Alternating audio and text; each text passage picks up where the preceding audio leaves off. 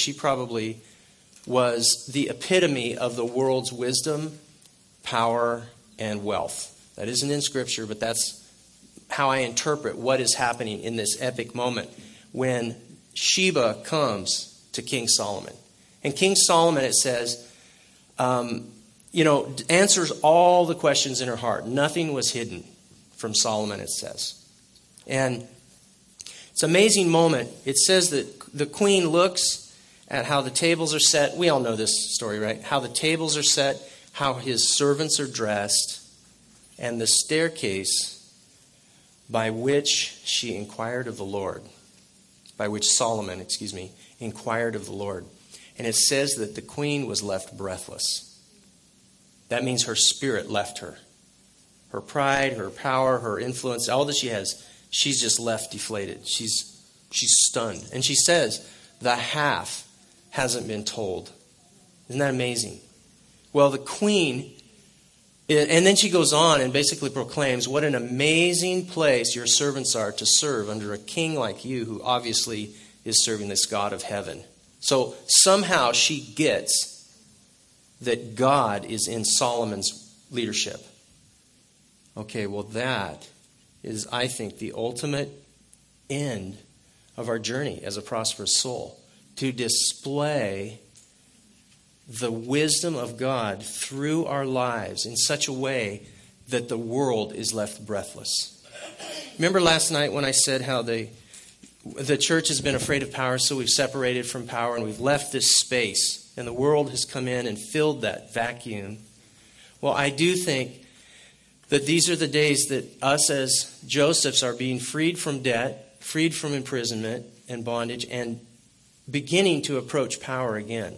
Our invitation is before us. Your invitation, I extend it to you, is to become a powerful believer in Christ, pure and devoted and simple.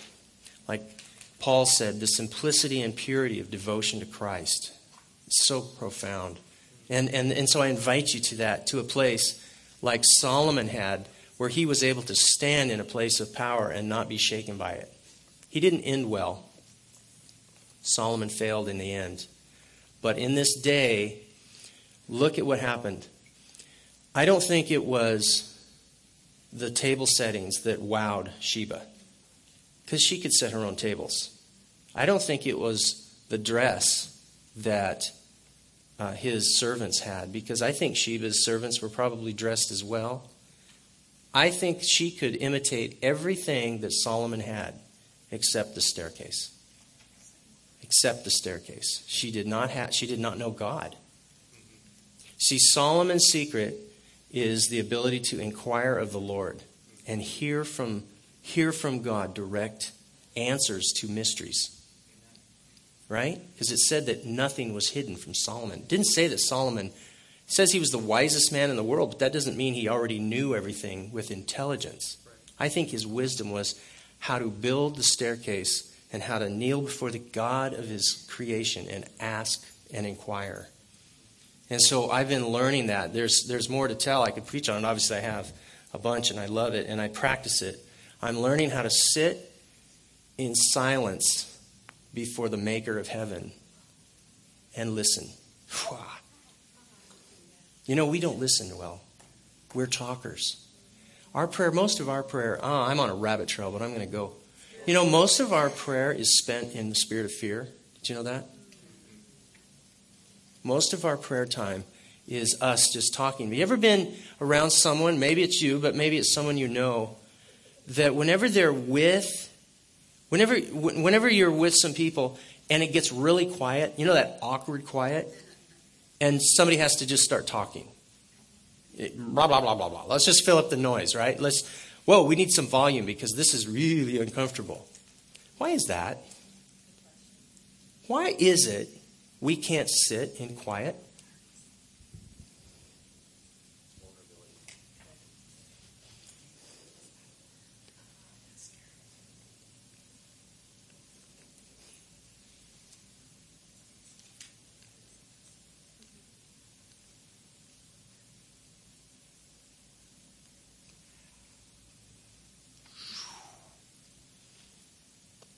Vulnerable there. And so the Holy Spirit's been teaching me how to sit. And I apologize for the illustration, but it's just true. How to sit shirtless, bare, uncovered, undisguised before my Maker. And when I walk out of those places, I know stuff. And it's not comfortable because I'm not used to that. I don't like doing that. I like to go in before the throne boldly and tell him all the things I need him to know about my life. Because he's obviously not watching.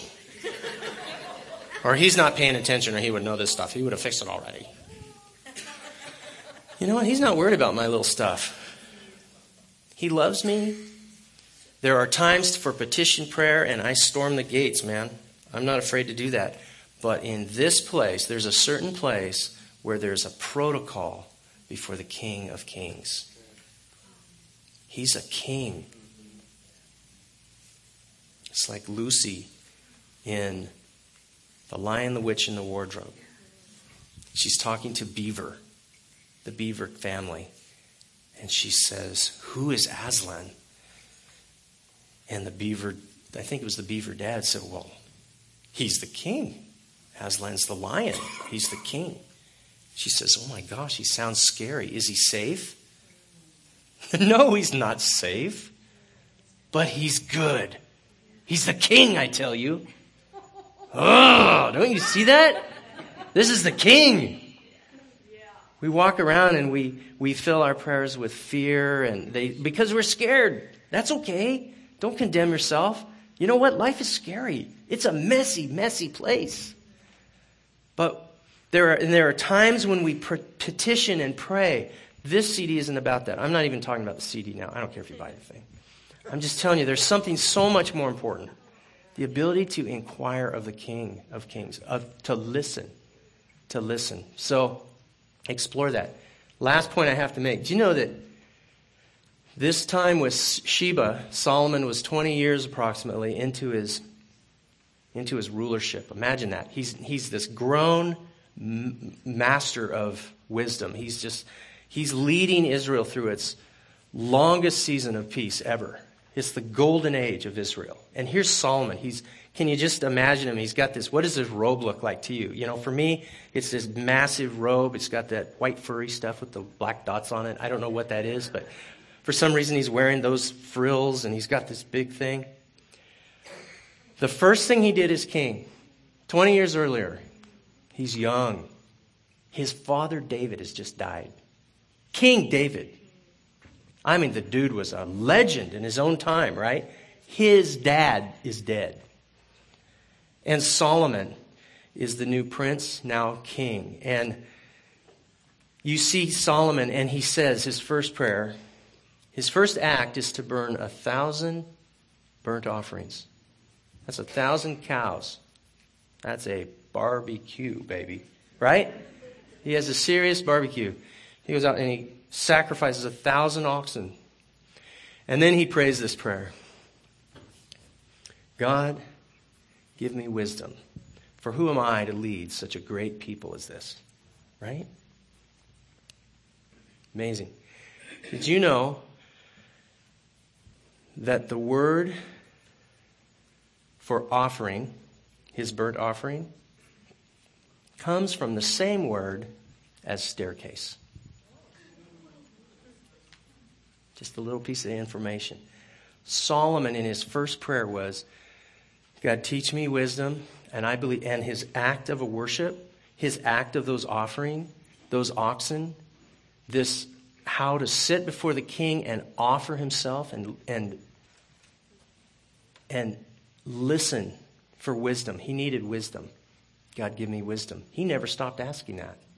Isn't that amazing? Yeah, so there you have it.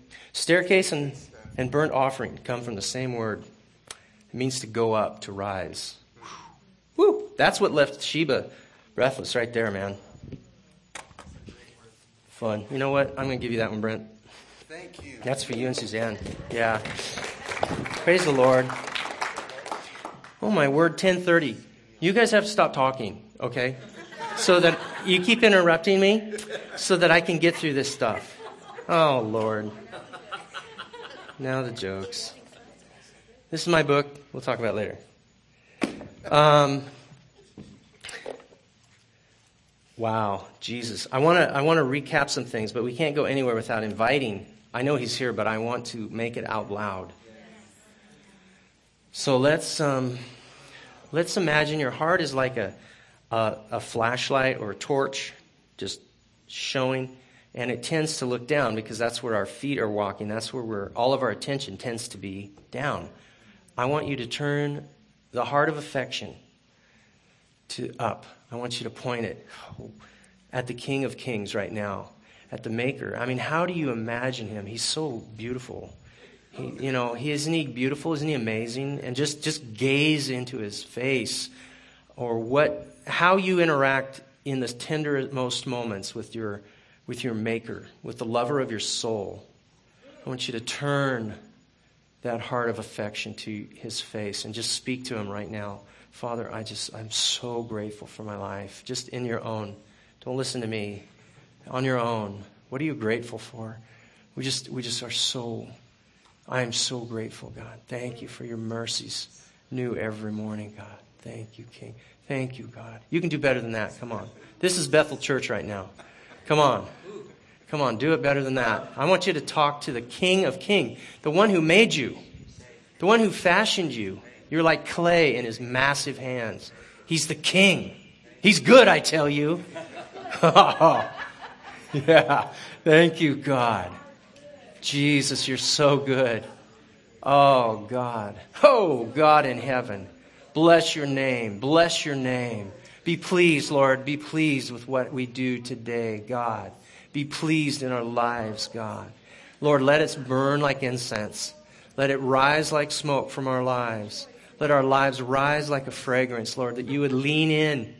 God, you would lean in and breathe our lives and it would please you. Lord, if that could happen, Lord, let it be done. Let it be a pleasure to your life. Let it be a blessing and a praise. Let the world come breathless when they see us, behold you, Lord God, and demonstrate you, Lord God. Let that be our portion, God. Let it be on us. Ha! Let it be on us in Jesus' name. In Jesus' name, because of the cross. In Jesus' name. Thank you for the cross, God. Thank you, God. Thank you, God. Thank you, King.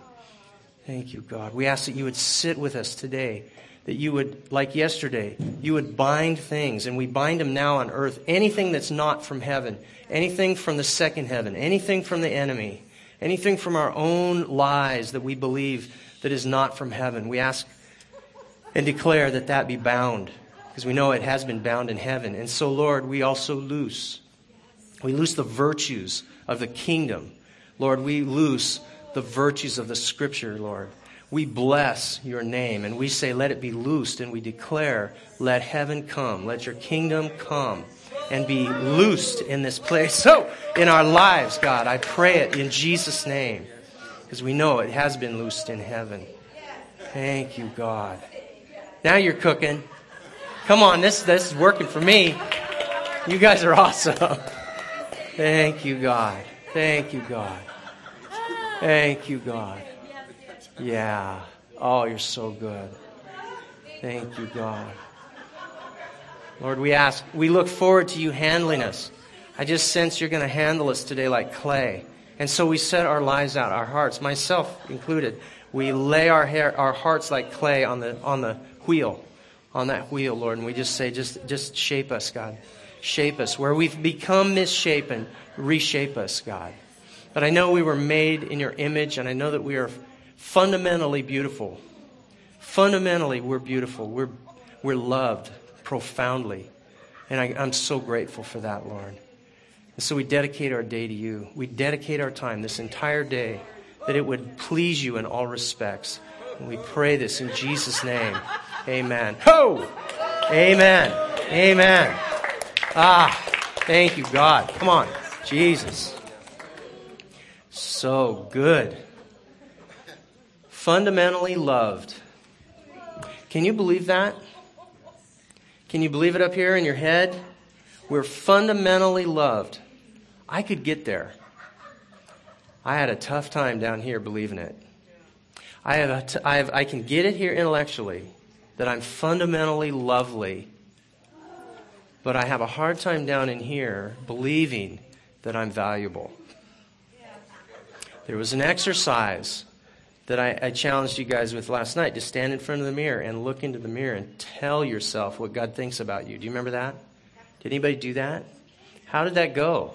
Just give me thumbs up if it was a good, rich time. Okay, okay, good. Honesty, I love it. I love it.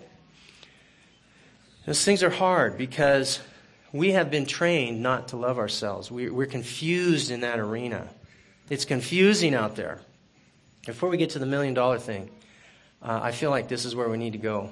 To tell you a story, and this is a true one out of my life. Um, and the doctrinal piece, the theological piece, I'll let Brent fix it if I screw this up, okay? So you can, you can go after it if you want, but, but this is what I believe happened. I was in the chapel one day, and I was um, processing a prayer, not much different than what we just did. And I was talking to the Lord about myself and my disappointments. I was, I was praying, which translates whining. Okay. So I'm before the king, and I'm just, I'm just uh, asking and declaring. And I'm doing all the tools that I've been taught. But I, I've been, t- I've taught, I've learned these tools, and I, I kind of wear them, but they're not really mine. It's like I've borrowed tools. Declaration, petition prayer, faith, you know what I mean? Just this stuff wasn't really mine. Does that make sense? I had, so I had these tools. It's very much like David when he was a little boy and Goliath is out in the field and he is and Saul loans him his armor. But David was wiser than me. He said no, he, he didn't wear it, right? He didn't put it on. He did what he, he used his tools. The the sling, right? And the rock. So so this is me in modern day, and I'm realizing I'm in this prayer time, and I'm, and I'm in a bit of a conflict. In other words, I, I am in prayer. I'm worried about things, but I'm, it's scary because I feel like I'm not using real tools or the tools don't seem to be working, but these are the only tools I've learned. And I kid you not, the Holy Spirit vo- verbally, out loud. Now, I'm, I'm by myself and I'm in the prayer chapel at Bethel. And out loud, he says, Say, I am good. As we said. Say, I am good. And I thought, no, no, I'm not going to say that. Hello? I'm not good because God alone is good. And I am a worm. God is good and I'm not. Right?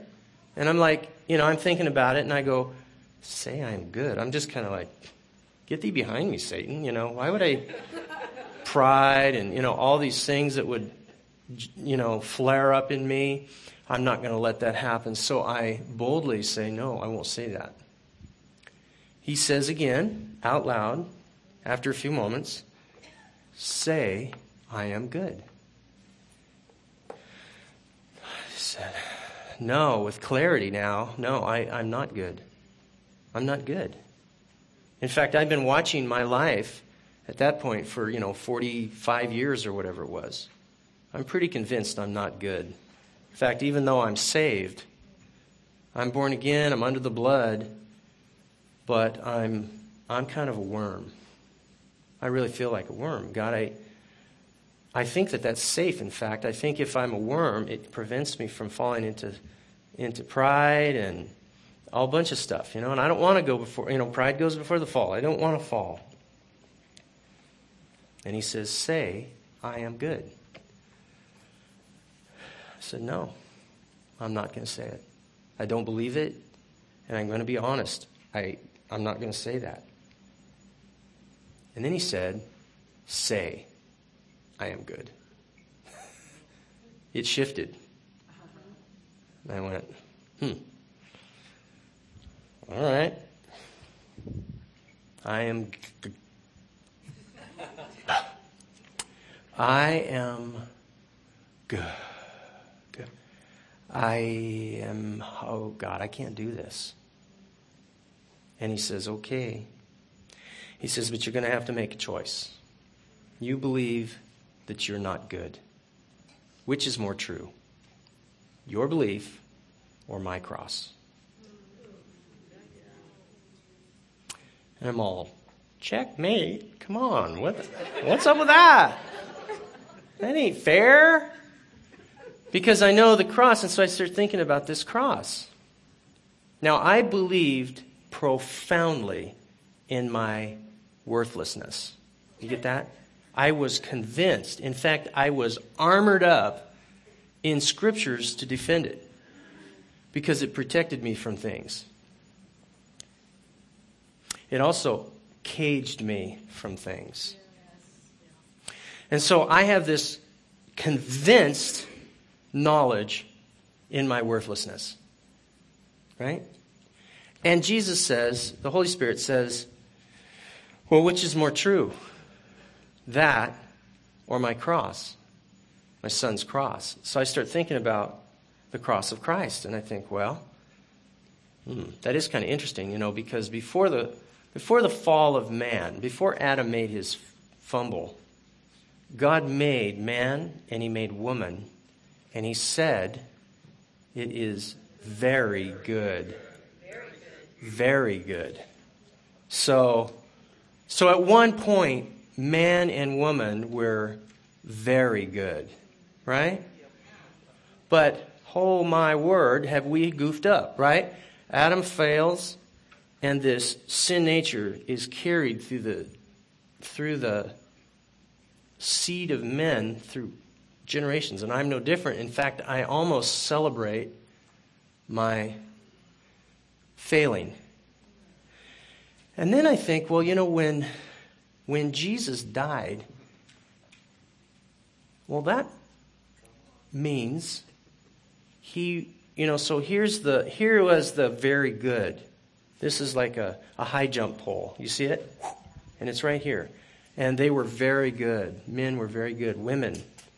And then, and then the fall, and the pole was low where we can all step over it. We're all, we're not good. We're, we're sin. But then this crazy guy Jesus comes and resets the pole. He sets it back up and he says, The cross makes you very good in God's eyes. Isn't that crazy? I mean, this is just like, I know this intellectually, but I did not know it in my heart. Now I'm going to take the heart for a minute. Heart, gosh, what is the heart of man? Well, we're going to separate that for a minute into two compartments the soul and the spirit. And I'm just going to talk a moment.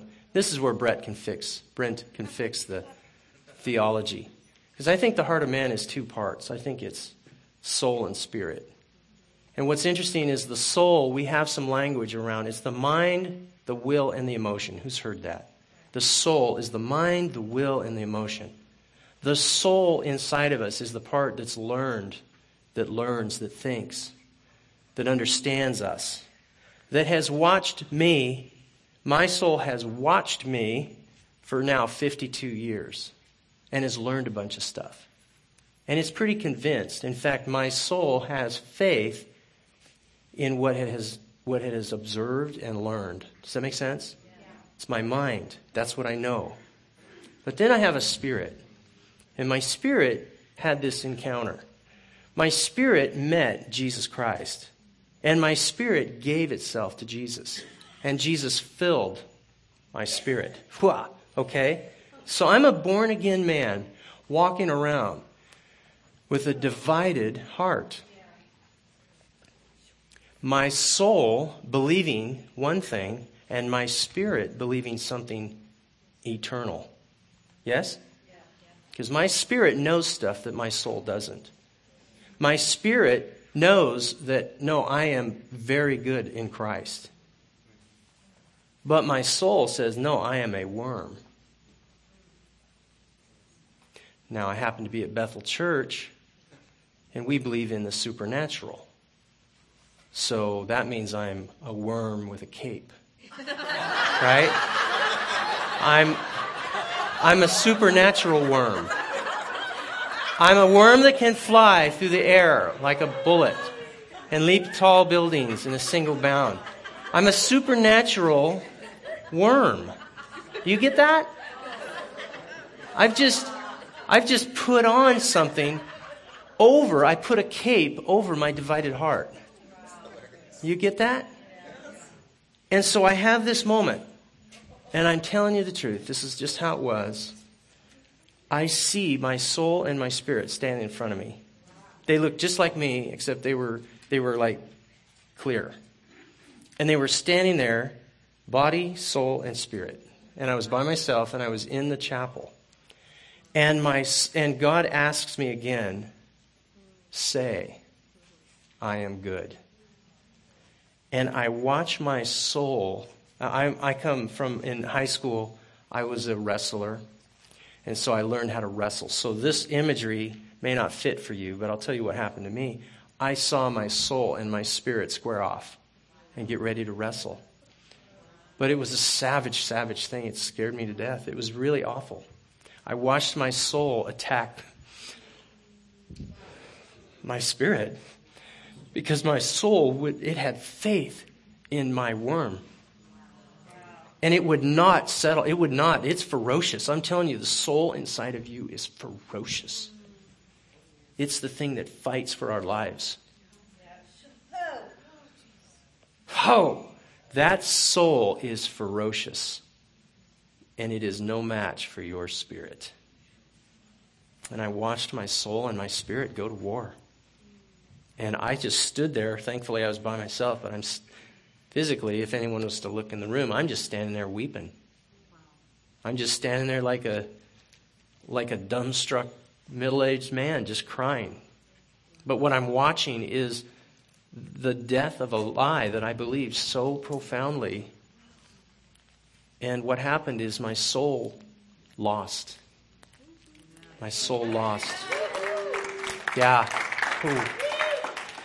Didn't feel very good, but I saw my spirit. They grappled and wrestled and wrestled, and I saw my spirit pin my soul to the floor. It won. And my soul was laying there, defeated, and my spirit was over it with its hands on its shirt, pinned to the floor. And I'm weeping, and I don't know what this means. And then I, blows me away. My soul, excuse me, my spirit pulls my soul to its feet and says, Now come on, let's run. And now I'm just like, What? My soul has a value?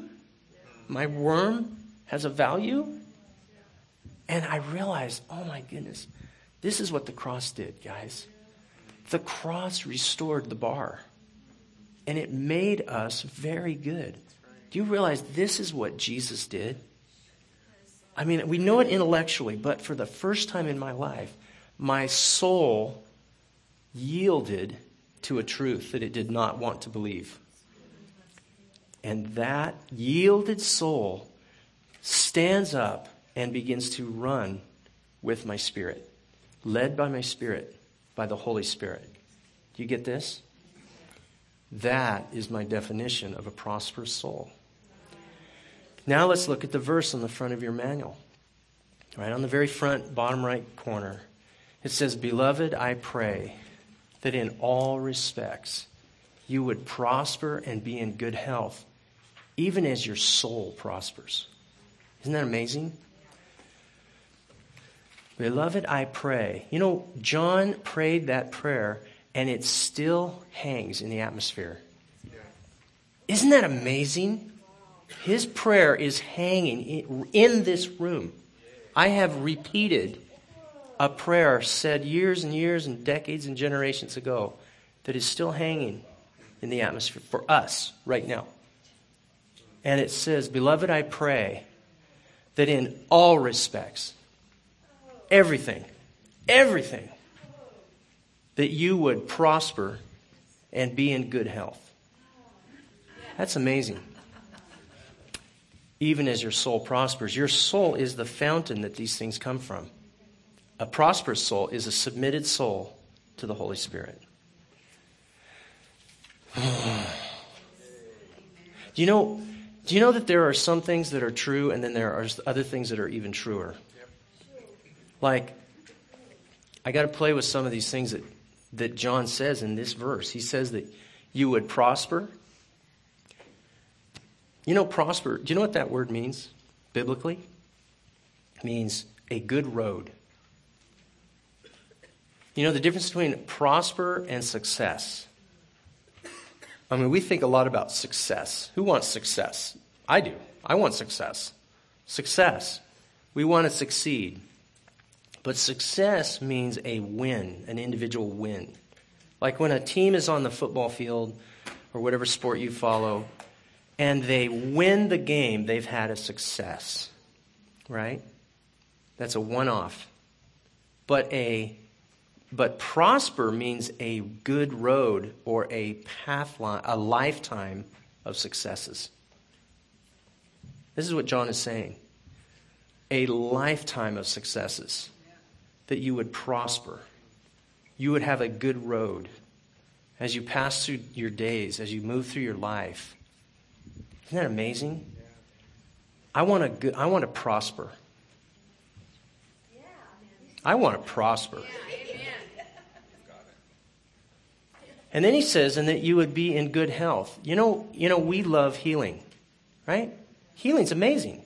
Who has prayed or seen someone prayed for the sick and healed? I have. It's, it's unbelievable. But you know what's better than healing? Divine health. Yeah. Does that make healing any less? No. But that's like, oh my goodness. A prosperous soul is the fountain of a good road and divine health. Yeah. How many diseases in this, just on the natural, how many diseases in our, in our world do we watch that, are, that, that come out of conflicted lives? Stress, divided hearts, all of that stuff. I'm telling you, this scripture is gigantic. And when we talk about prosper, this is where I get to finally relax and, and tell you guys and believe that you'll hear me when I say it. This isn't even about money. You know, a lot of people they're afraid. Prosperous soul is that a is that a get rich thing? No, it couldn't be further from the truth because I don't even care about money. Money is a tool. You know, money for me is under my feet. It is a total servant. It's nothing. It's it's whatever. I see millions of dollars all the time ones and twos and threes with many, many zeros behind it. And I just, I just don't care. I need money to serve me. But I'll tell you what prosper, prosperity for me is, is a wife that loves me after 32 years. Isn't that amazing? And that I love back. I mean, that, and my children that think I'm, you know, that think I'm awesome. They want to come and sit. They're grown men now and they want to bring their little girlfriends over to my house and introduce them to me. I'm like, that's, that's prosperity. That's a, that's a prosperous soul. It's the end of this conflict in my heart and, and this divided thing. And this is why I've spent so much time on this morning on this, because yesterday during the message, and then after talking with folks, and then a little bit more this morning, I just, we need to hit this. We've got to get a single heart. Yes. We need one heart. And I'll tell you, your heart has two rooms your heart has a soul and a spirit. And if this is scripturally wrong, theologically wrong, Brent will fix it. Okay? Now, I'm just telling you what I've learned. And I believe I heard this. Uh, I haven't researched this to, it, to my satisfaction yet. But I believe that the Hebrew perspective of a man's heart is soul and spirit. It's a com- combination room. There's two pieces in there. But our soul and our spirit both have faith. You get that? And they believe, wherever they believe different things, contrary things, you're, you're in for, you're in for uh, torture. That's torture. Those are the places where we're tortured. And this is why the, um, the financial sozo is so such a key tool. Now, I gotta, I gotta tell you guys, um, financial sozo, I just gotta demystify this stuff because you gotta understand that I have no tricks. You gotta understand, I have no corner on any market whatsoever. And if, and if, when I feel a little bit, I just, I just want to say that, you know, we, we tend to admire others like, wow, that, that person is amazing. This person, and I've heard some of you say that, you know, Steve, you're amazing or whatever. I, I, I appreciate that so much. That just, it's so much easier to hear than, Steve, you're just so stupid. You know? Or I wish you had better hair. You know, those kinds of things. I wish I had better hair. It's true. But I think of this as a style choice. Um, but I, I just genuinely thank you for that and appreciate that. But you got to understand, if that, whenever a, a, a, word is said like that, Steve, you're so amazing. If underneath it, what's the spirit underneath it? What's the foundation it's sitting on? If it's like a, you know, when when Sheba came to Solomon, Sheba didn't come feeling like a worm. She felt like a queen. We have to presume this. It's not in Scripture, but let's just, I think it's probably a safe presumption that she would cross the desert with her.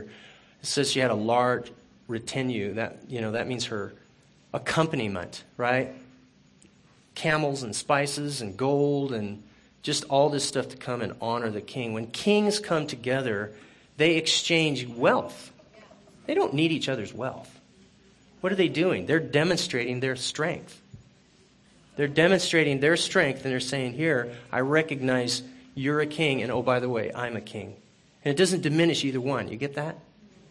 When somebody says, You're amazing, judge, when it comes out of your mouth, judge what, what spirit it's coming from. Is it a, is it a, we're equals, and I acknowledge the gift of God on you? That's different than you're amazing and I'm a worm. You hear it? You're going to have to get that. Because I'll tell you what, money is just going to exaggerate whatever's in your heart. And if that's going on in there, you're you're just going to if you get if you get more money. See, God's not going to give you more than you can handle. He's not going to crush you. You know that? In fact, I'll try to tell it really fast, but I was in the, this whole ministry started in the chapel, and I saw a, um, it was one of the earliest visions I ever saw, and it was a room. I was, again, in the chapel, that doesn't matter, but I was in a room by myself, and the whole room went black. It was like a room with all the lights out, except one, one uh, spotlight that shone down right in the center of the room. And in the middle of the circle of light was this bag of gold. Well, I presumed it was bag because it looked like one of those bandit bag, or Wells Fargo bags from the from the you know cowboy and Indian days. Yeah, stagecoach. Thank you. And and on it, it had a dollar sign on this canvas bag, and it was all lumpy and it was tight at the top. And I could tell you more about it, but I'll just kind of rush through it. I saw two snapshots. The first one was that, and I said, God, what's that? And he said, That's the wealth of the world. And I prayed some more and prayed some more, and after a while, he showed me a second picture, and it was the same bag tipped over, untied, and spilling out. And it was like gold bars and coins and just all this gold stuff. It was just spectacular. And I said, God, what's that? And he says, That's the transfer from the wicked to the righteous.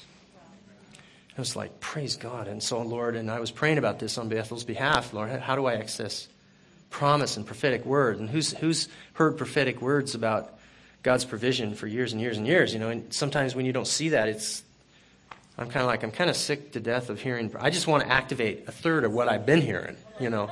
This is my attitude when I was in there. And I'm like going after it. And I see these pictures the bag, the wealth of the wicked, the spill, the transfer from the wicked to the righteous. God, how do I access that? And he says, Teach my church how to carry wealth. Teach my church capacity. And so this is where Prosperous Soul started. And I don't think I have all the answers. I know I don't because I'm still learning a bunch of stuff. But, but capacity is in the ability to understand what your foundation is. You're not going to be a superworm and carry anything.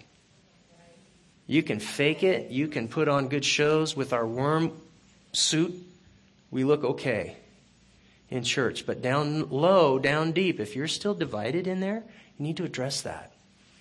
And uh, my experience, I almost said I, was, I almost said I guarantee I can't. I don't even. I don't really know what I'm even talking about. I'm just sharing you out of my experiences. Okay, this whole thing is out of my experiences. So this might be Saul's armor. Is that fair?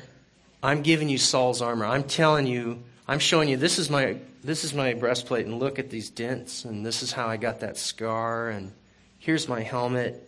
This is how I warfare in this way. I'm, you you'll have to hear what I'm saying and I believe by the Spirit of God translate it into your own lives and figure out how to equip yourselves with your own equipment. And I want you to do that. But I think fundamentally across the play, all of us, we're all going to have to address this division of heart, this division of soul and spirit. And we got to get our soul submitted to the truth in the Bible. We got to understand the cross. The cross is amazing. I think the cross is way bigger than we even understand it.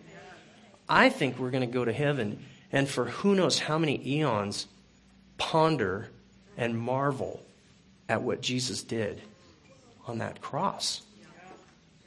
I mean, it's, I think the cross is gigantic. And so when I ponder that, here's my problem. When my soul is pulled to its feet and my body, soul, and spirit are finally converged, okay, and starting to go together, it requires something. Yeah, I, I don't have the right to be idle or excuse anything anymore. I have no excuses. And this is why I was weeping when I saw my soul pinned. Because, holy moly, I have no excuse. I have no excuse. I am Caleb. Oh my God, I'm Caleb. And there is a hill country. What's, you know, what is there for you? What is out there? You're, you are hearing this message, and, and we're going to do, if I can figure out how to do it, we're going to take a little time this morning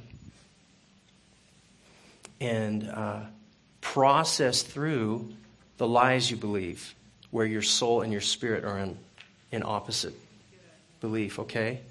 I wanted this to be as practical as we can and actually give you some chances to write things down and, and, and pursue this thing. Because when you, once you, if you do nothing, you know, God isn't going to be mad at us. You, you know that, right? God thinks we're um, beautiful. Do you realize that? He is the best version of a daddy that you could ever imagine, and he's better than that. And you know, when you're a little kid, when, when one of these little ones runs and scratches their knee and cries, you don't, you don't, like, that was dumb. Can't believe he's tripped over that. We're like, oh, sweetheart. We're banded, kiss their little boo boo, right? Fix them up. We don't, you get that? Think about how much better God is. So I just want to relieve you in this room. If you're not ready to go there, God bless you. Peace to you. But if you're, if you're willing to risk it, you got to know you're in the hands of a God that is so, a papa that is so good. You know, a lot of us have really beat up versions of papa, don't we? We have rough experiences with our earthly fathers. Or maybe we have no father. And it tinkers with our language when I say Father God. But we got to just, we're going to have to push through this for a minute. I got to figure out how I want to do this right now. But I have a, another theory coming out of my own life. I didn't have the, I, I, I told you yesterday that my, my father recently passed away. Well, what I can tell you now, too, is I did love him very much, but we had a really rough relationship. And when I was much younger, he was, he was an alcoholic and it was um, violent and unpleasant. You know, just wasn't fun. And so I had a real difficult time trusting my father. And partly that was self preservation. Okay, some of this stuff is, you know, we're wired in certain ways to survive. When I say our soul is ferocious, I mean it. Our soul knows how to live. Our soul, God built it that way. You realize that. And then when that ferocity is pointed toward truth in alignment with your spirit, you can imagine what you've got. You've got the unstoppable motion. You've got the thing that the devil can't slow down, right? And so me and my pop, we we didn't get along so good, so I had a real hard time with this Father God thing. This is way back. I had a real hard time with Papa. And I believed in God, and I, I somehow I always believed in God. I remember as a little boy, I grew up on a farm, uh, summers on the farm, and uh, I remember my uncle's hunting dog. Her name was Queenie. She was an old veteran pheasant hunter and duck hunter, but I remember being out underneath the barn shade and talking to that old dog Queenie, telling her about God, which is hilarious because, you know, why why would I do that? But you got to understand, I wasn't born in a Christian home, and yet somehow I just believed in God. So I figured I got this God thing, but I didn't understand Father.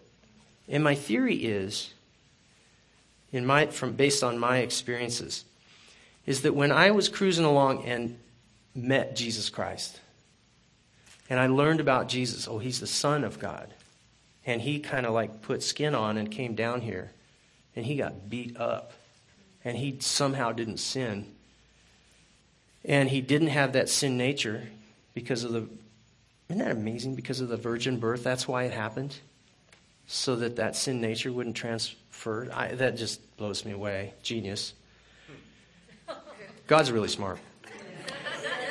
Yeah, just a little fascinating thing. But anyway, that, I always marvel at that. It's just like, that is so smart. That is so cool. So here's this Jesus, but I could relate to Jesus. Like, you're my brother, man. I love you. And I could relate to him as my Savior and my Lord. It's like, oh, I bow my knee to anybody who can not sin and go live a perfect life and love me back. Because remember, I'm the worm. And I just, I just related to Jesus. You're my bro. You're my man. I'm your man. You know what I mean? I am yours forever. And and what happened is I lost track of something. Jesus is the doorway to the Father. And sure, he if you've seen me, you've seen my Father. There's no aspects about Jesus that are different than Father God, but the two are different. And Jesus came that I might come to the Father. But I stopped at the door. This might be this might not be good stuff, but I'm just being honest. I related to Jesus and I never dealt with my father's stuff. And it was enough to, to relate to Jesus because I didn't perceive him as my father in heaven. I perceived him as my brother in heaven my holy, righteous, perfect brother in heaven. And when, now we're back to the story, I'm in the chapel and he says, Say, I am good. I am listening to Father God. And I am having a battle. Because I am, no, I am not good. Remember that? Well, what God has been teaching me is that Jesus, there, there's, Jesus is my Savior. He's the lover of my soul. That's my favorite title of, of Jesus. He's the lover of my soul. He loved me before I could love myself. And then I figured out that, well, through him, I can risk going to this Father because I don't have a very good, safe paradigm for Father and begin to learn what it means to go to Father God. You know what Father God does? He gives us identity protection, and purpose. Father God provides identity, who we are, protection, he's the lion, and purpose. Why are we here? This is Father God. And I was like, I'm walking through my life separate in my heart, not knowing who my who I am, my identity, Who's my protector? And what is my purpose? What a wreck. Can you imagine now you're listening to a guy that's that screwed up? Right? You're probably sitting there thinking, holy mackerel, I need a refund, right?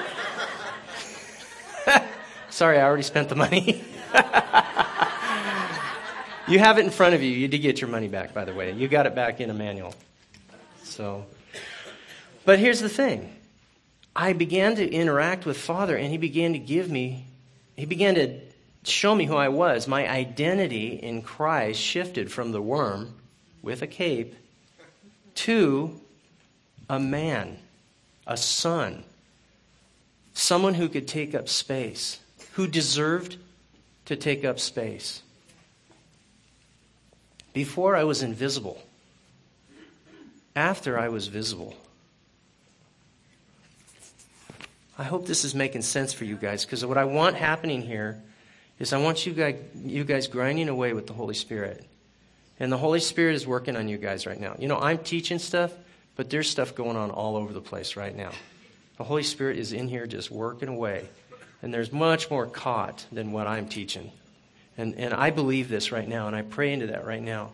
I just release that, Lord God. I just say yes and amen, Lord, that you would rebuild our foundations, that we would not, we would understand the cross of Christ right now, that we would, we would get it in our spirit and our soul would align.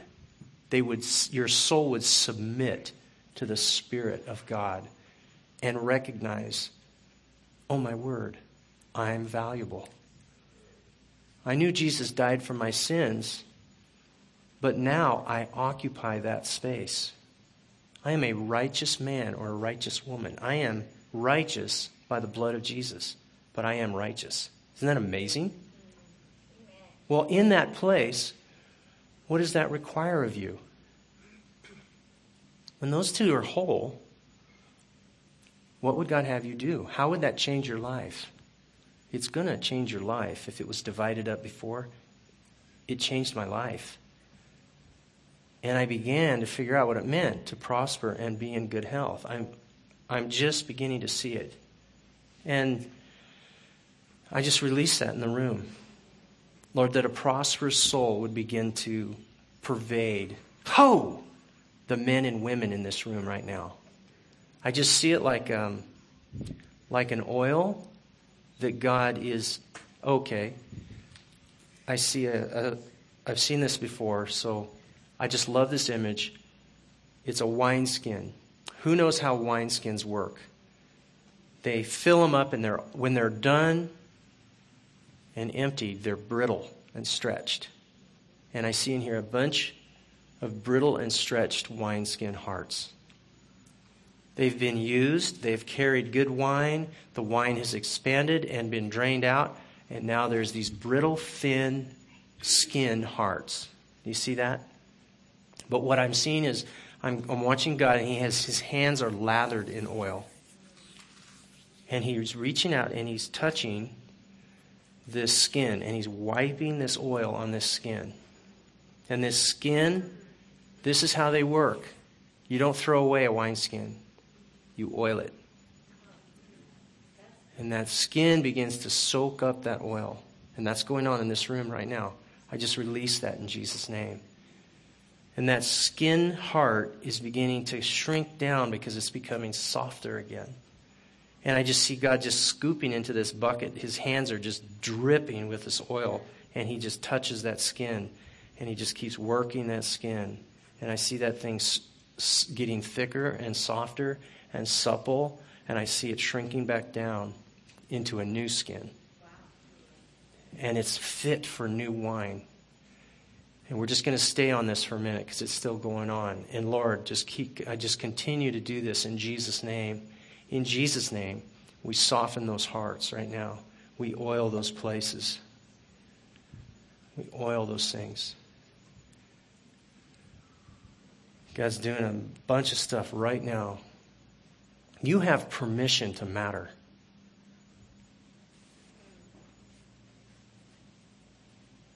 Thank you, King. Thank you, King. Lord, shrink our hearts back, back down to their size, their right size, thick and supple, ready to receive something.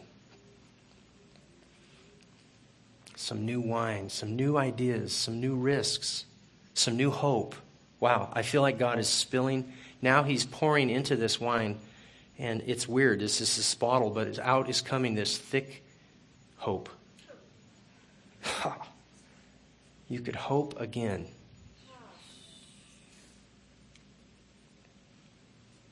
Thank you, Jesus. And I, and I see that bag, that little wine, that wineskin is, is filling and it's getting rounded. And inside is just filled with hope. Thank you, King. And that hope is going to expand, but your heart is ready.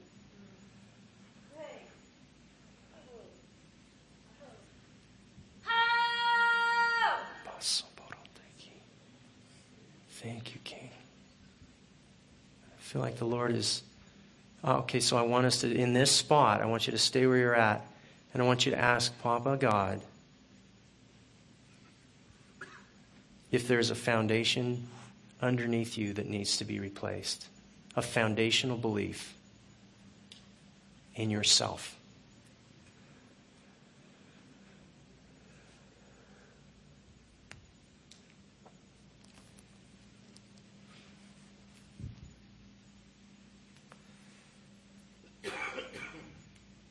Can you say, I am good?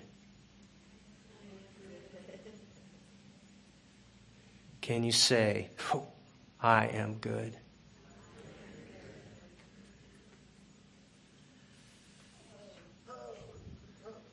Can you say, I am good? Oh, there you're getting there.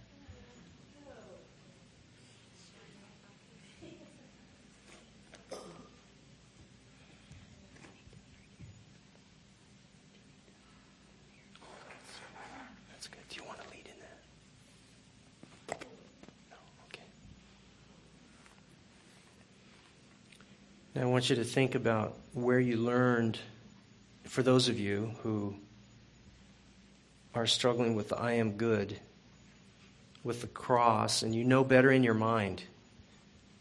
But we're talking about that heart division.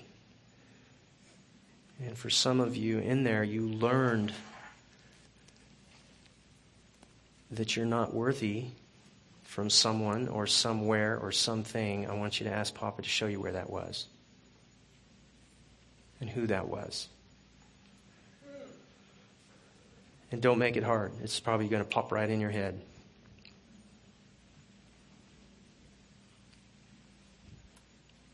And I want you to forgive them right now. I want you to hand them to this Papa God that's safe.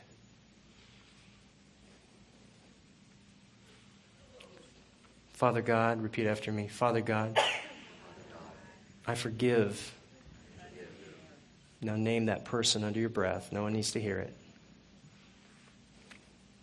Maybe it's persons.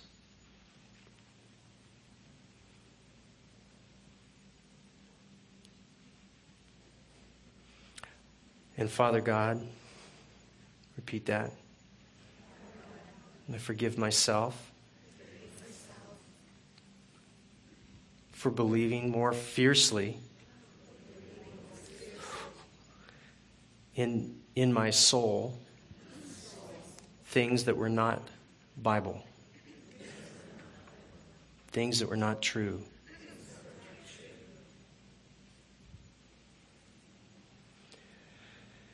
I repent in Jesus' name and I turn around and I look to the cross. I submit to the Spirit of God.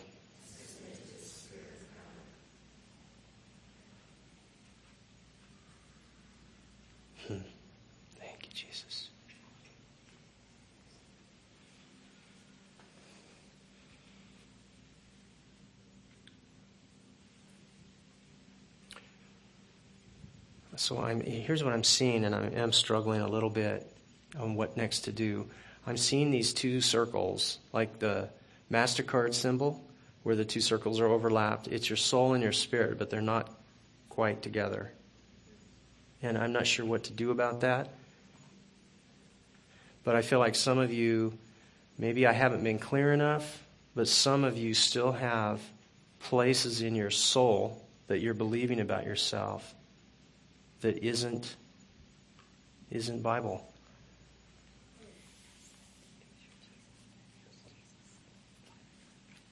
Mm. Okay. Okay. I'm can I let you do that? Let me get you this.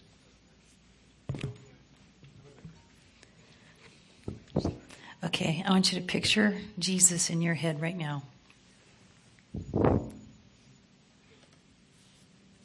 And I want you to to do this. I want you to say, Jesus, would you take me to your Father?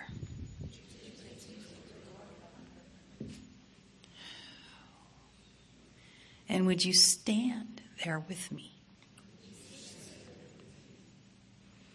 And while you stand there, would you break off of me all the fear I've had towards your Father?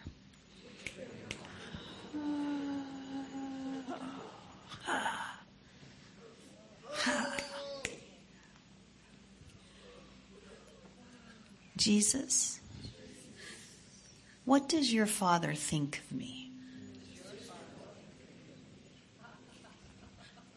When you hear it, sense it, or see it, write it down.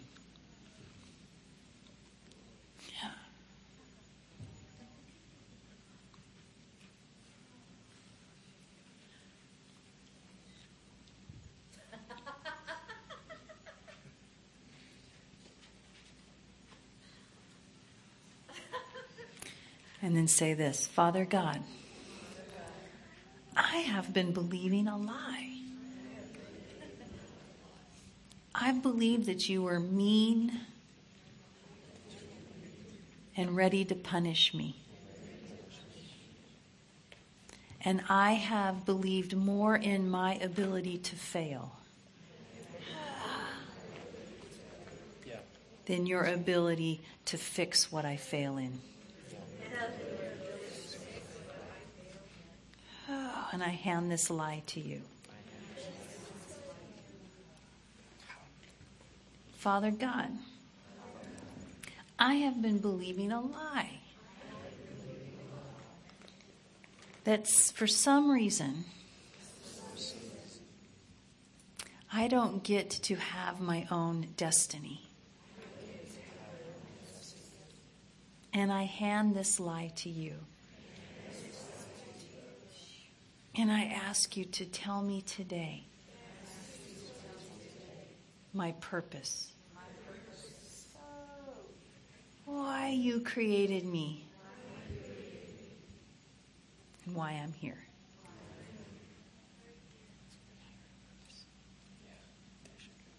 So good. Thank you, babe.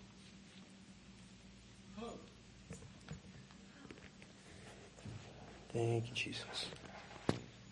Thank you, Lord. Just a couple more moments here. If you're writing down, I want you to take advantage of this. This is the whole reason we're here. You know that. Yeah. Thank you, Jesus. And I caution you on just remembering the stuff and not writing it down because you don't want to forget things like this. It's part of stewardship, capturing what Papa's saying. That's the wisdom of Solomon.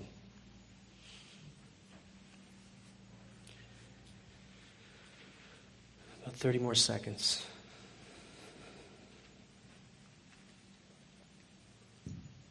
Thank you, Jesus.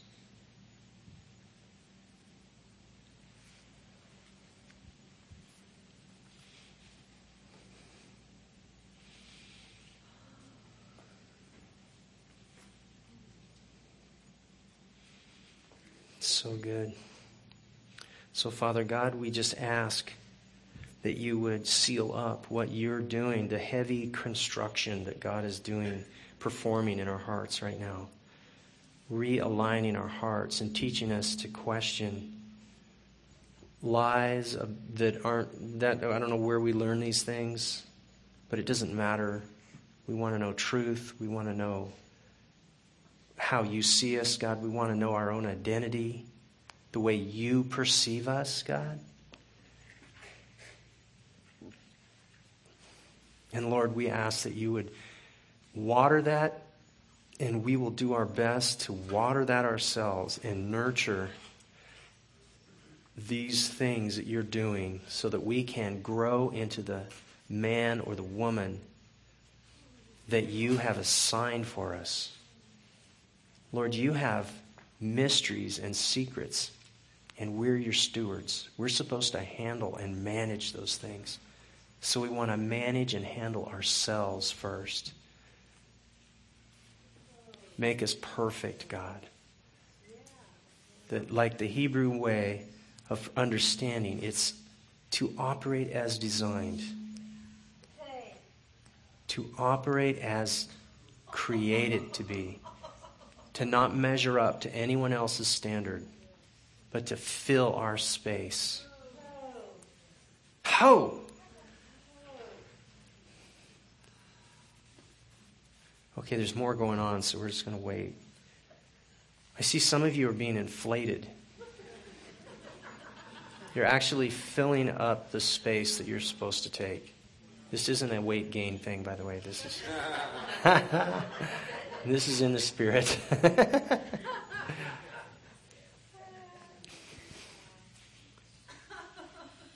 oh, I just had a weird thought. We compensate for our underinflated spirits by overinflating our bodies.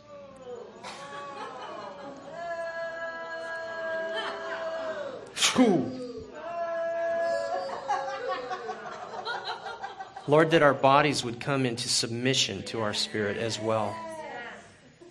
Lord, our soul and our spirit would bow their knees and follow your Holy Spirit, the Spirit of God in us. Lord, make it so. Make it today. In fact, I see us driving a stake in the ground. Okay, so it's an important thing. We're going to break in another half hour or so. But I want you to think about what can I do to drive a stake in the ground to mark what God has done today? Okay? There's different, many ways to do it. I want you to take that and think, Lord, what would you have me do? Is it literally go in your backyard and drive a a nail into the dirt? Maybe. Is it, is it, uh, well, I don't want to say because I don't want to put ideas in your head. Lord, I'm asking you to, to speak to us. Lord, we want to be like Solomon. We want to leave Sheba breathless. Here's a, here's a practice. Lord, we're going to practice hearing. You would tell us how to drive a stake in the ground in our lives today. Yeah. Yeah. In Jesus' name. Amen. Ooh, that's awesome. That's that was good right there. We just had church is what we did. You know, I've got more to teach, but I feel like I'd like to hear from you guys.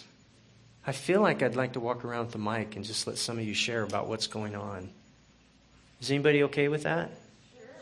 Some of you are terrified to be you know, asked, but I won't ask anybody. You know, if you spit or hiss, I won't. I won't even approach you. I won't even get near you.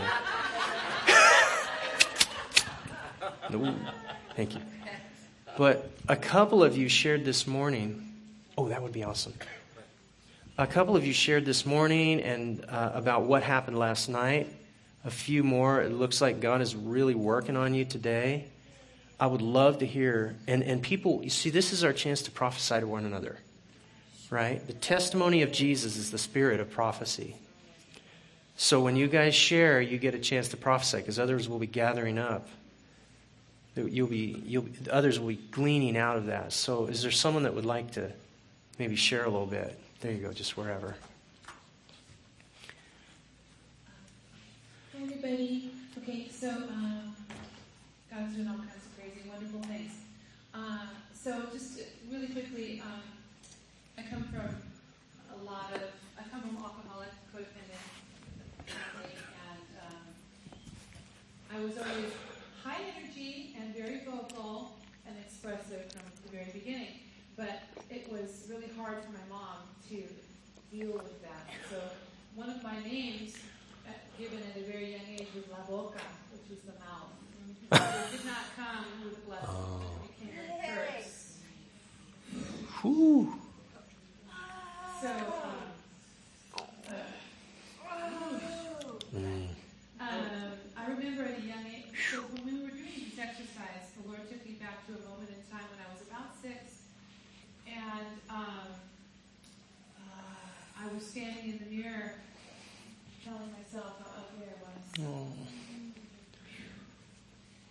Ah, so Jesus and I went back to that place, and um, he was standing behind me and showed me, "No, Mickey, you're so beautiful.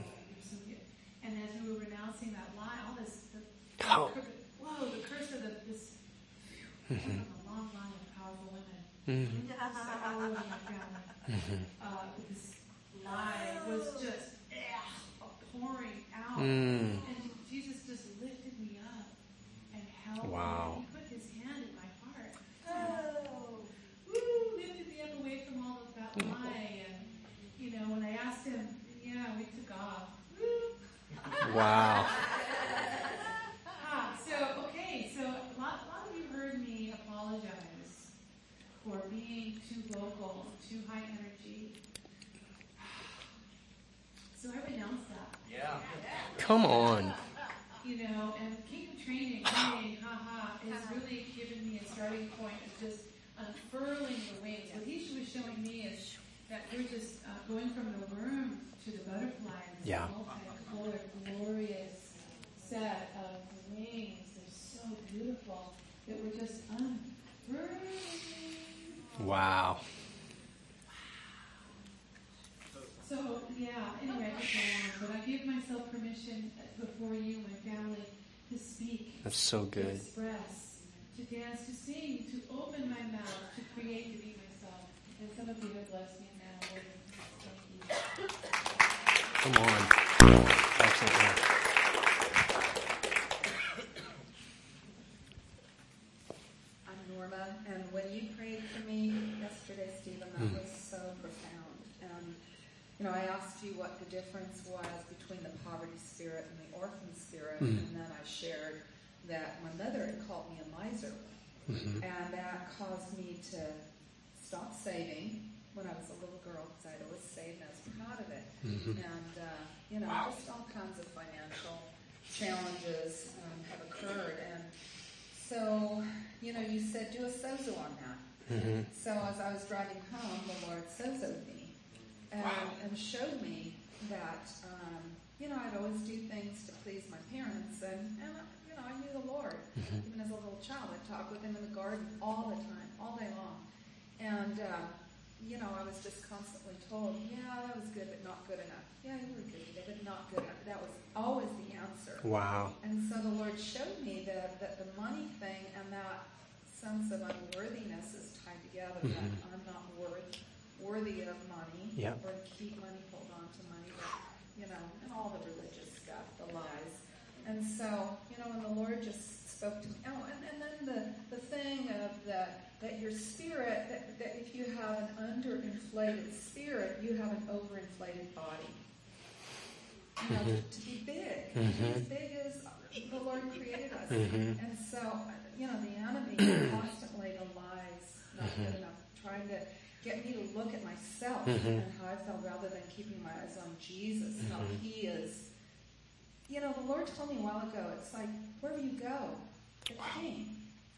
The, you step inside your house, the king is in the house. Wow. The king is in Come the on. house, the king. We're all kings. Yeah. And, and so he said that to me just now when you said, write down you know, Wow. what's going on. He said, what's my purpose? You know, Dawna was saying, Yeah. was saying, Yeah. you know, write down. And so he said, you're a worshiper. You are a worshiper in everything you do. And that you reflect me in everything you do so that people see me and they're in awe, Wow. like the Queen of Sheba. You're big Yeah. in me. Yeah. And so, you know, every time the enemy tries to whack me down with one of those lies, Yeah. I go eat. And now I know why. It's like, okay, stop. Wow. and remember how big I am. The king is in the Yeah. house in me. That's so good. That's my heart. That's My amazing. heart is this house. That's amazing. Come on. That's amazing. Can we do some more? Man, you guys are preaching. So good. Oh, this is amazing. I've had great, a great, I had a great,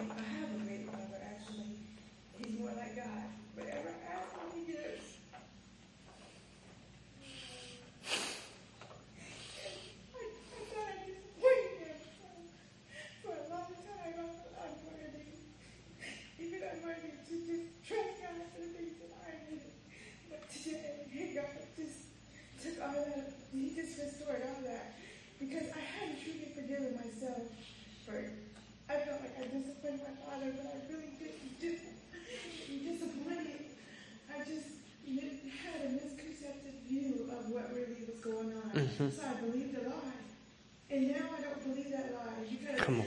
my I have a great relationship with my earthly father. I can call him right now and tell him whatever I need, he'll give it to me. I can go to him and confide in him and he'll mm-hmm. give me mm-hmm. the best advice.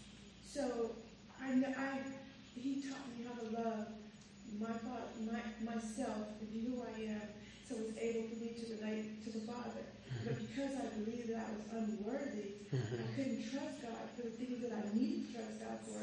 But now oh, it's all been restored. Mm-hmm. Yeah, come on. Oh, Come on. Come on. Just praise God. all coming back. Everything that was that was taken away is all the way back now. So good. You know, I was at wine stand that was so thin, and now I'm all filled up because I did. I when, when I felt bad, I would go punish myself. Yeah, I would eat. yeah, yeah, yeah, yeah. And, you know, slowly I started. Yeah. I was like, I'm not eating. I'm working out. I'm Yeah. not eating. I'm doing this. Yeah. I changed the way I do business because I know God has something better. But I needed to hear those words to see exactly where I needed to now amazing. Right where I'm supposed to be. Come on. Come on. That is powerful. Let's, does anyone else want to share? There's one. Let's do that. Oh my goodness. Thank you for sharing that. All of you. That's amazing.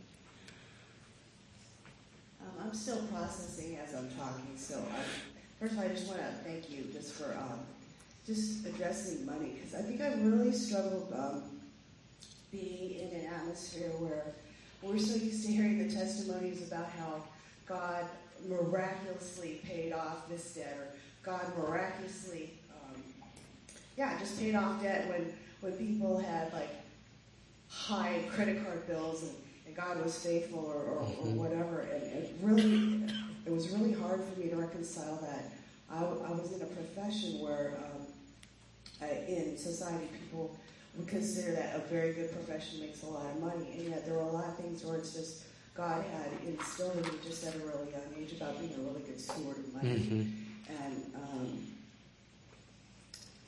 and I just learned from um, just last night that that it was okay to be a good steward of the things that were in our life that were actual tangible things and not just being good stewards of the teachings of um, just of other things because I think what I've been really struggling with and I've, I've talked to Pastor Brent and Suzanne is just I think I've wondered if you know maybe I'm supposed to show God that that I'm sold out to Him and I'm obedient to Him if I just throw away everything that I have. Because I really struggled with that. Um, go and sell all your stuff and follow me. Um, and partly I kind of want to do that just because I want to like prove to Him. But what's happened just in the last 24 hours is just I'll sit. I'll just sit at the table with my dad, Oh. my, my spiritual dad, Jesus, I mean, Yeah. Holy Father. And he's like, what do you want to do? And that actually kind of freaks me out because the million dollar thing, I actually didn't have a problem with that. I said, okay, 25% of this, 10% lazy fire, 10% big house. I said, I had all these things, but there was this thing saying, you know what? You need to be careful because if you even hold on to that money, you're going to be serving mammon. And Mhm. the Lord's been kind of just softening my heart that there is a difference between having money Mm-hmm. and serving God versus serving mammon and having money. And so I just, Yeah. I'm still working through that Yeah. because I've been wanting, I've been looking down this road like, I'm going to quit, I'm going to just sell my house. Yeah. And I felt like last night the Lord was like, I gave you that house. Come Do you on. remember why I gave you that house? I was Come like, "Yeah, 'cause I on. wanted to have people come into the home. and Wow. I wanted people to live there in case they were traveling through and wanted to go to the Kingdom Training School. And so all these things that I So thought were good. like curses were actually the enemy trying to kind of Wow. pull me out of the things that he's already entrusted me to steward. So Wow, I'm that's still working through that. So good. Um, but yeah, Excellent. Thank you so much. Awesome. Wow. That's so beautiful. Thank you, Brent, for that. Wow. Thank you for being brave and sharing. That was rich, huh? Yes. Oh my goodness. We're going to try to do that again later. I've got about, I think about 15 minutes. Well, I could go to 12:30 you said. Okay, I, I won't go to 12:30. I think I'll go about another 15 to maybe 30 more minutes. Okay, so you can kind of gauge. We'll get us out a little after 12, but we don't come back till two, so that's yeah, plenty of time to eat. But you're gonna have some stuff to brew. I think there's gonna be stuff going on at lunch, so I'm glad we have a long, a long lunch break. There's a couple of things in this few minutes here. I think um, as you guys were talking, different ones of you, as you were sharing, I was just making notes, and um, and I want to just address some of those things. Something that I've heard consistently uh, through the cracks and in between comments is this idea of giving. How do you give? When do you give enough? And and I and I have the luxury of speaking to this a little bit. I think because I come from a relationship with Bill Johnson. I've been around Bill for 18 years. Some of these guys have been around 30, you know, but I've been around him in a unique setting, and that is answering the financial problems of Bethel. You know, when, when, when it gets really, you know, nobody comes to the dentist when their teeth are all good, right? You go to the dentist when there's a problem. And the same is in my office. Nobody comes to my office when, man, I got money coming out of my ears, everything's working, my investments are growing. I just came to tell you that. No. They come to say, you know, hey, I'm out of money. This is broken. We got debt. We got blah, blah. And so the same goes on between Bill and I. Well, Bill has said from the pulpit, you can't outgive God. And I bet, I'll bet you money, you've heard it from Brent as well. And it is a true thing. But what I, the reason I feel like I can bring something unique to it is that I get the rest of the story. I, because I'm in the office in those meetings where we have outgiven. We've given out. And what do we do?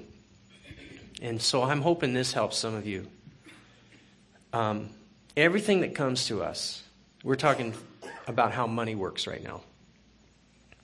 Everything that comes into your life, whether it's your individual home or your church or your business, however that money comes in, it all has two it can be put in one of two categories bread and seed. Bread and seed. It doesn't matter how much it is, if it comes into your possession, you're going to have to divide between bread and seed. Now, there's a statement I started with that you can't outgive God. And that is a true statement on the seed side. Okay? Because God gives seed to the sower, right? You can't outgive God because when you sow seed, He gives seed to the sower and we can sow more seed. And you gives more seed to the sower and we sow more seed. Can you outgive that? No, you can't. But you can mistake seed for bread. And you can sow bread. And bread in the ground rots. And this is the rest of the story. You need to know the difference between bread and seed. And there is a difference, and it never is a formula. It's not 10% is the tithe and 90% is the rest. 10% isn't the seed, and 90% is the bread. It might be today, but it might not be tomorrow. You see, we tend to form rigid rules. And that has been done by the Hebrews who built a golden calf, didn't they? They built and solidified and f- made into a formula their idea of how to worship. And all of this money stuff is worship. All of this is a form of worship. And our bread is worship as well as our seed. You understand that? You don't you see, when you give the tithe, you make the whole lump holy. All of it. It's all holy.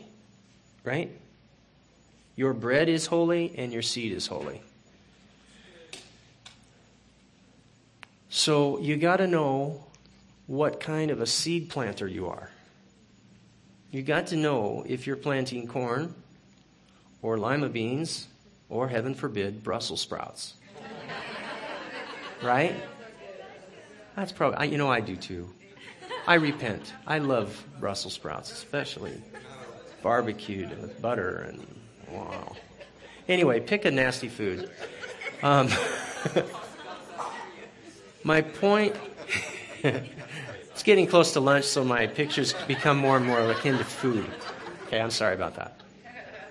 I thought it was safe with Brussels sprouts, but but my wife and I, um, some years ago, figured out what kind of seed planters we are.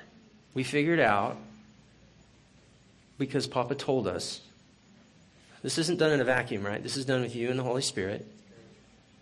And probably wise to get yourself some wise counselors around you. None of this has to be done in secret. But Steve and Dawna figured out that, oh, we're supposed to be planting, I'll use this example. We're supposed to be planting corn. Okay, just a simple example. I'm happy to share the details, but for now, in the big room and on the microphone, I'll just say we learned how to sow corn. We are corn sowers. So we navigate through our life looking for places to put corn seed in the ground. And occasionally opportunities come along for us to seed, to put seed in that isn't corn. I'll give you an example. We're sitting at Bethel Church, and just about every week there's an opportunity to give to some missionary or another, some well digging deal, well digging deal. I can't say it. Or uh, you know, rescuing girls that are being enslaved or whatever. There's always something floating along. And we, on occasion, say no to an offering. How do you do that and not feel guilty that Bill is going to find out? Right? You do it by knowing what kind of seed you're sowing. And so here comes the offering opportunity, and we are going, is that corn? I don't think that's corn. Nope, that's not corn. So we say no. Is that earth shaking and surprising? That's how you steward. You see, you're supposed to steward your money. Steve and Dawna, to the best of our ability, point our money at corn. We aim it. And we do it generously. When we pour out corn seed, we, we pour it out as best we can. But we don't plant lima beans. And occasionally a lima bean opportunity comes by. And I'll tell you what else. Occasionally we say no and it was a mistake. Something will go by and we'll say, I don't think that's corn. We're not going to sow into this offering. By the time we get home, the Holy Spirit's like, you know, hey, uh, that was corn. Ah, guess what? Daddy isn't a punisher, he's a rewarder. Oh, yeah, yeah, Daddy's better than I think. So we go fix that. Oh, well, let's go sow back into that. We were wrong. We said no, but we, we needed to sow into that. That isn't condemnation, that's power. That's us learning how to follow. That's us learning how to be Solomon and listen. Seed and corn, seed and corn, seed and bread. Bread, on the other hand, rots in the ground. It's to be eaten, right? So when we earn money, when that money comes into us, we separate between corn and seed. Now, I'm sorry, I'm getting hungry bread and seed. Bread for us is the thing it takes to make our vision powerful. Right? Think about a human body. You know, if we never feed it because we're so busy sowing our corn, so busy putting out our seed, and we never eat bread because we're conflicted we feel like, well, it's evil to eat bread. What happens is our body gets weaker and weaker and weaker and weaker, and pretty soon what happens? We can't sow anymore because there's no me left. I'm gone. Same goes for a business. The business has to eat bread. The business has to be strong and growing. You need to fuel your vision. What is it you're building? Why are you on the planet? I think when I come back from lunch, we're going to get into the purpose train. It's where I thought we were going to go this morning, but God took us another direction. But we're going to talk about the purpose train. That's that decision making tool I mentioned last, last evening. But it's a way to mark why we're here. We'll start with the million dollar thing and we'll have some fun with that. But you don't want to run your life on accident. You don't want to. Do you know that if you aim at nothing, you're sure to hit it? If you aim at nothing, you're sure to hit it. Know what you're aiming at. That will help you discern between bread and seed. And if you choose wrong, fix it. Does that make sense? I'm hoping that'll help some of, some of the comments I've heard and some of the things in the room around money. Some of it is yours to keep. And you don't have to be conflicted about that. And if you're conflicted, it's probably because you don't know why you're on the planet. You don't know what your purpose is. Does that sound good? Bread and seed. That comes out of my Prosperous Home series, so you got a little glance on that. Um, here's another thing about money money always returns to its rightful owner. Now, it doesn't mean its righteous owner. Money has no connection to righteousness, morality. You get that? It's immoral. It's amoral. It has no ethics to it. But it's like an axe. An axe can be used for good or for evil. The axe has no morals, no ethics to it. Money is the same way. But I believe money always returns to its rightful owner. That means the person who knows how to use money well, money is attracted to him.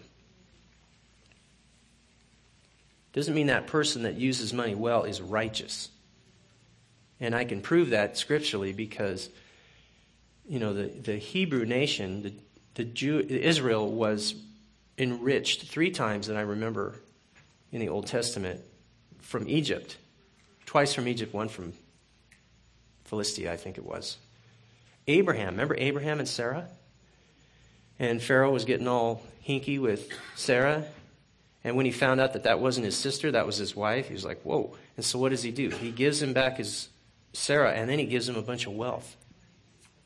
So there's wealth was mounting up in Egypt. That happened three times. Isn't that weird? And Israel would walk in and scoop up their stuff and leave. But Egypt was the one that was collecting it. Isn't that weird? Now, there was a transfer from the wicked to the righteous when it came from, let's say in this case, from Egypt to Israel. But why was it always mounting up in Egypt? You see, I think, I think we can't afford to be accidental with our money. You've got to have an understanding of why you're on the planet. We'll work on that this afternoon and how your money relates to that purpose. And when you have that, money becomes a tool and a weapon in your hands. And when that engages, you become the rightful owner, right? Yes. Because we need it to accomplish what God has for us. We need it. And it will come in, and we will use it.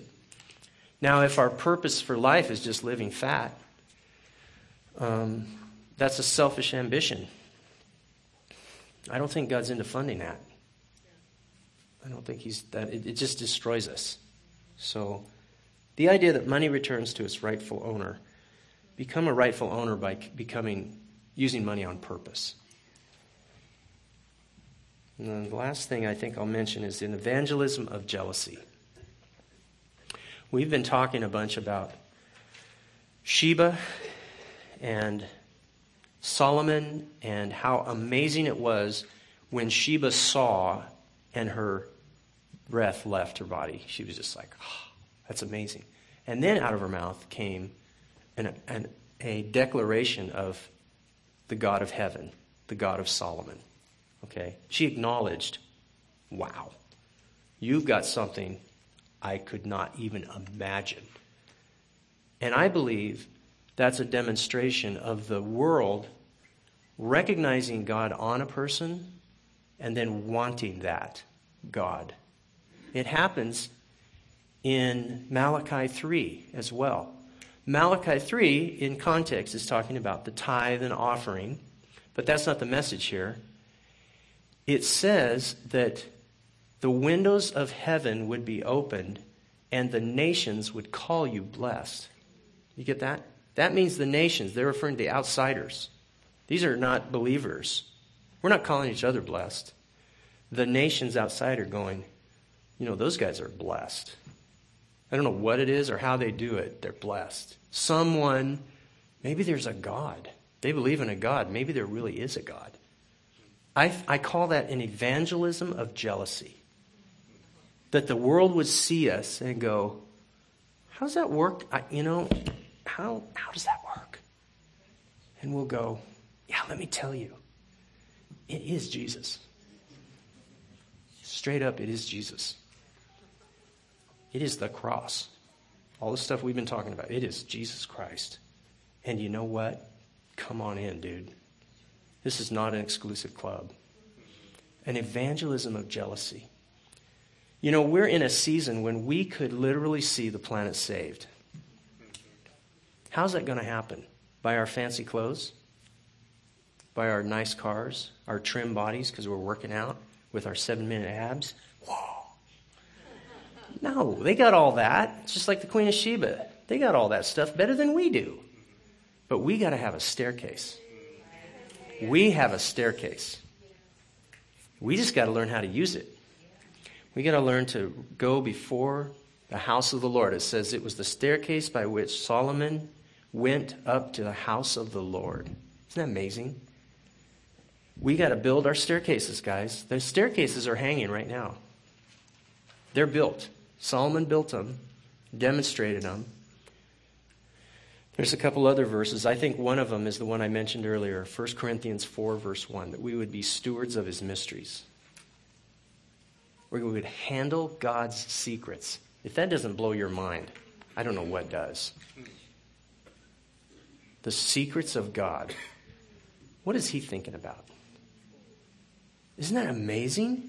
What is he thinking about? And he would whisper it John, I want you this. Sandy, this is what I want you to say.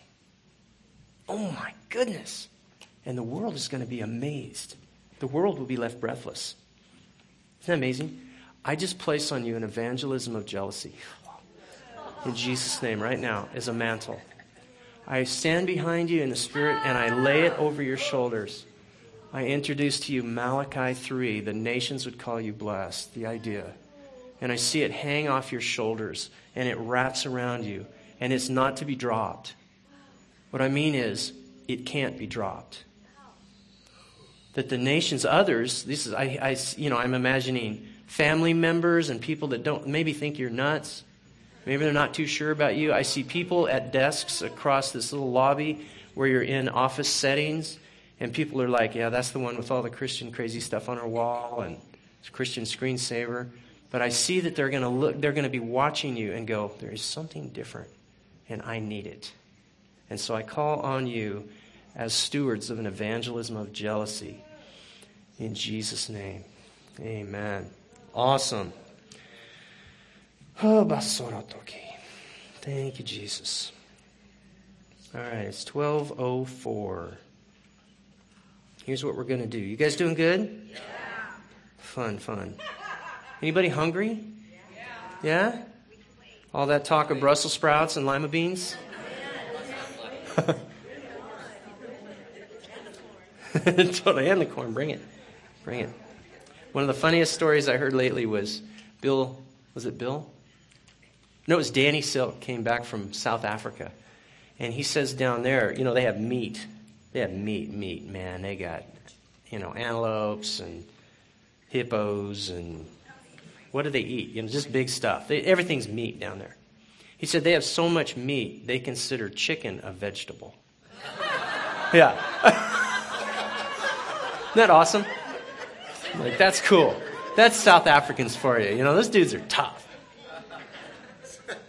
So good. So I think when we come back and our tummies are full, um, I think I'm going to get into the purpose train. And I'll tell you where we're going to start. So you can hold me accountable. How's that? To put it right here so I don't lose it. We're going to do a purpose train. Where we're going to start is we're going to start with the $1 million lists. And I'm, I'd like to get the microphone again and move it around and just hear what people did with their million dollar exercise last night. If you don't know what I'm talking about, you got a token uh, last night. You got two. You got three. You got a bag, which is this symbolizing the capacity to carry, right? You got a penny, which I neglected to tell you what that was for, and it's in the book. And I'll just throw out one thing. The main thing on the penny is the word liberty. And you know that there's a difference between liberty and freedom? Did you know those two words aren't the same? Did you know that those words didn't even exist until modern Western culture? Yeah. Yeah, they didn't even exist. In fact, it's a fascinating study, and I can help you find the, the heady research on this. But it started out, the only, for like 90% of humanity's existence, the opposite to slave was not free, it was master. Wow. Isn't that weird? There was no comparable free idea. There was no freeman. You were either a master or a slave. Well, that has changed the Western world, and I think it's a, it's a fingerprint of what God is doing on, and I'm going to pick on America as the Western, there's, there's others, but I'm going to pick on America because I know it best. The, um, I think that there's an assignment on America to create wealth for a purpose. But that has been twisted by the spirit of mammon to aim it at ourselves. But the fact that we have an anointing, Deuteronomy 8:18 upon us, that verse says that we have the power to create wealth, okay? It goes on as it's connected to a covenant. But you can check that out on your own. The fact that that anointing is on us, we don't need to apologize for. We just need to correct this, the influence, the twist that the enemy has put on us. We need to have a purpose behind the creation. Because, see, there's a kingdom economy active on the planet. And the financing engine that money returns to its rightful owner, we are like Egypt, Americans. America creates massive wealth for it. In fact, it's the longest, it's the single uh, as, as, a na- as an individual nation, it's experienced, we've experienced the longest um, expanded economy in the history of the planet. Did you know that? America, yeah, yeah.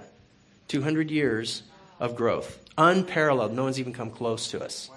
Why is that? You know, are, is there an impending doom on us? And all, you know, you know, all of these things that, you know, I don't want to get off into that stuff too much, but I will say I suppose if we keep flaunting that in the Lord's face, I'm supposing He could withdraw. But what if we turned it? What if Joseph came out of prison, got out of debt, and began to activate and began to speak to Pharaoh? And Pharaoh began to listen, and he'd go, That's, that's the right answer. It could happen. I think it's going to happen personally. I'm sleeping like a baby. I don't know about you guys, but I'm not worried about this stuff. But I am busily working at getting out of prison, right? Learning how to carry. And so, um, I don't know how I got there, but liberty, thank you. All this from a penny, holy moly. Yeah, liberty and freedom are two different things. You see, freedom means escape from something. Freedom means like I'm locked in prison and I get freedom, the door swings open and I get to leave. So freedom implies the escape. Whereas liberty implies a table with many choices on it and the ability to choose. I'll take this one. This is why people um, in prison, when they walk out with freedom, end up returning because they can't carry liberty. That's something? Now, here's the thing. Oh, here I'm preaching. But I'm still within my minutes. Did you know that if you have freedom without liberty, I believe you're bound to return to bondage? It's bound to happen. It's like, I won't say guaranteed, but I'll say it's really highly likely. So, this, this is why Prosperous Soul isn't about freedom, it's about liberty. Remember the circle? And the test doesn't happen at the bottom, and we always think it's at the bottom. The trouble happens at the top. The test begins when we're in success, when we're in freedom. And the capacity to carry is liberty. So this is the penny. And it's on the, the first, it's on number one, so it's the place to start. Okay. Well, those are your tokens, and then I gave you a million dollar bill. And what I asked you as a homework assignment either last night or this morning before we started, write down ideas. What would I do if you today had a million dollars? What would you do? I mean, you found it under a rock. Or you roll over in bed and it's stuck to your husband's shoulder. You know, you're like, what's that? You know? Or you, you know, you lift up your foot. Oh my gosh, there's a million dollars there.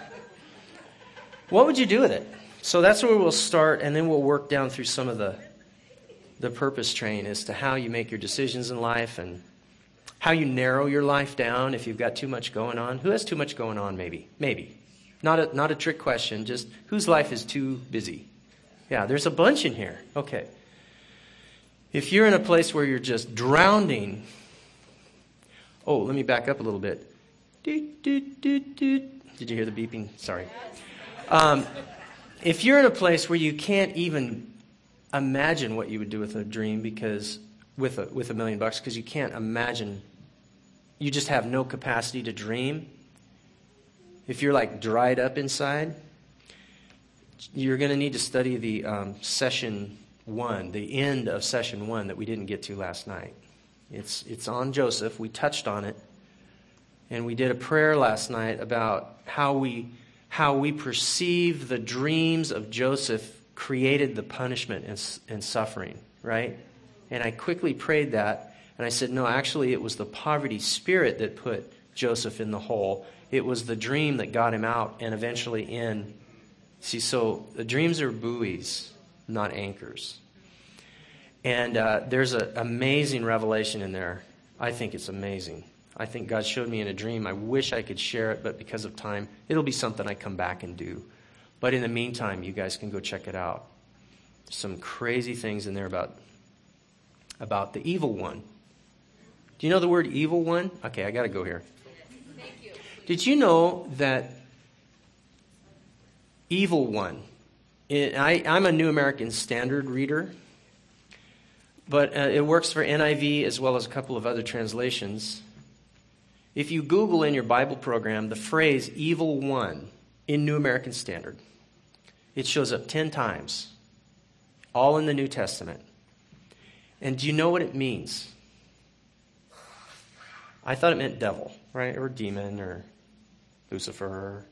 It means toil. Wow. Toil. toil. Check it out. It comes from a word that means to be bent over with worry and concern. It means toil.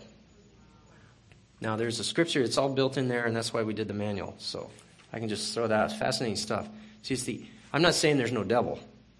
I'm saying the devil's strategy is to toil us down to where we can't dream.